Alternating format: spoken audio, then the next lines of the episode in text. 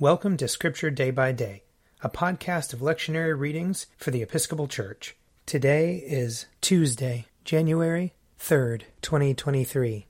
A reading from Isaiah chapter 25. O Lord, you are my God.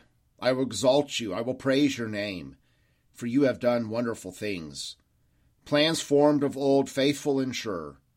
For you have made the city a heap, the fortified city a ruin the palace of aliens is a city no more. It will never be rebuilt. Therefore, strong peoples will glorify you. Cities of ruthless nations will fear you. For you have been a refuge to the poor, a refuge to the needy in their distress, a shelter from the rainstorm, and a shade from the heat.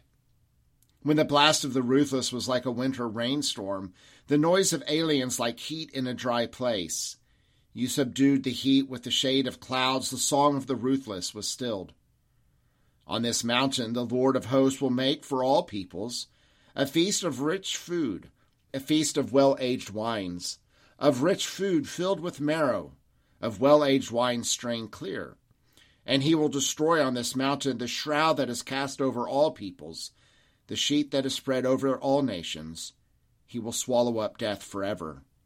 Then the Lord God will wipe away the tears from all faces, and the disgrace of his people he will take away from all the earth, for the Lord has spoken. It will be said on that day, Lo, this is our God. We have waited for him so that he might save us. This is the Lord for whom we have waited. Let us be glad and rejoice in his salvation. Here ends the reading. Psalm 20. May the Lord answer you in the day of trouble. The name of the God of Jacob defend you. Send you help from his holy place, and strengthen you out of Zion. Remember all your offerings, and accept your burnt sacrifice. Grant you your heart's desire, and prosper all your plans. We will shout for joy at your victory and triumph in the name of our God. May the Lord grant all your requests. Now I know that the Lord gives victory to his anointed. He will answer him out of his holy heaven with the victorious strength of his right hand. Some put their trust in chariots, and some in horses, but we will call upon the name of the Lord our God. They collapse and fall down, but we will arise and stand upright. O Lord, give victory to the King, and answer us when we call. Psalm 21 the king rejoices in your strength, O Lord. How greatly he exults in your victory. You have given him his heart's desire. You have not denied him the request of his lips. For you met him with blessings of prosperity, and set a crown of fine gold upon his head.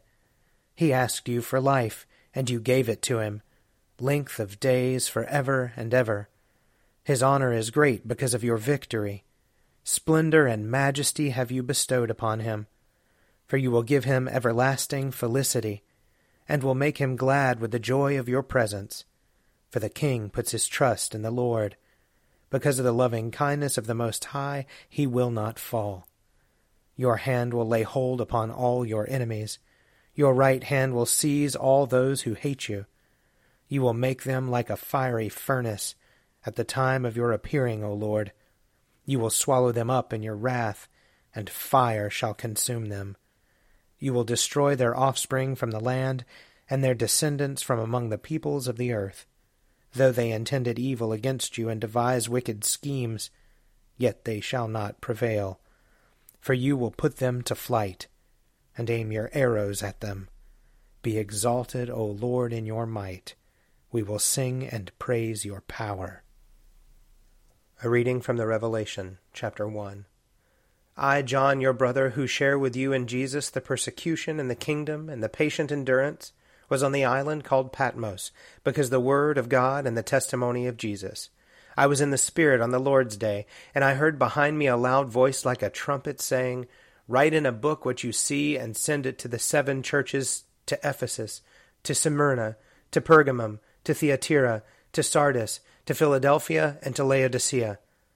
Then I turned to see whose voice it was that spoke to me. And on turning, I saw seven golden lampstands. And in the midst of the lampstands, I saw one like the Son of Man, clothed with a long robe and with a golden sash across his chest. His head and his hair were white as white wool, white as snow. His eyes were like a flame of fire. His feet were like burnished bronze, refined as in a furnace. And his voice was like the sound of many waters. In his right hand he held seven stars, and from his mouth came a sharp two edged sword. And his face was like the sun, shining with full force. When I saw him, I fell at his feet as though dead. But he placed his right hand on me, saying, Do not be afraid. I am the first and the last and the living one. I was dead, and see, I am alive for ever and ever, and I have the keys of death and of Hades. Now write what you have seen, what is, and what is to take place after this.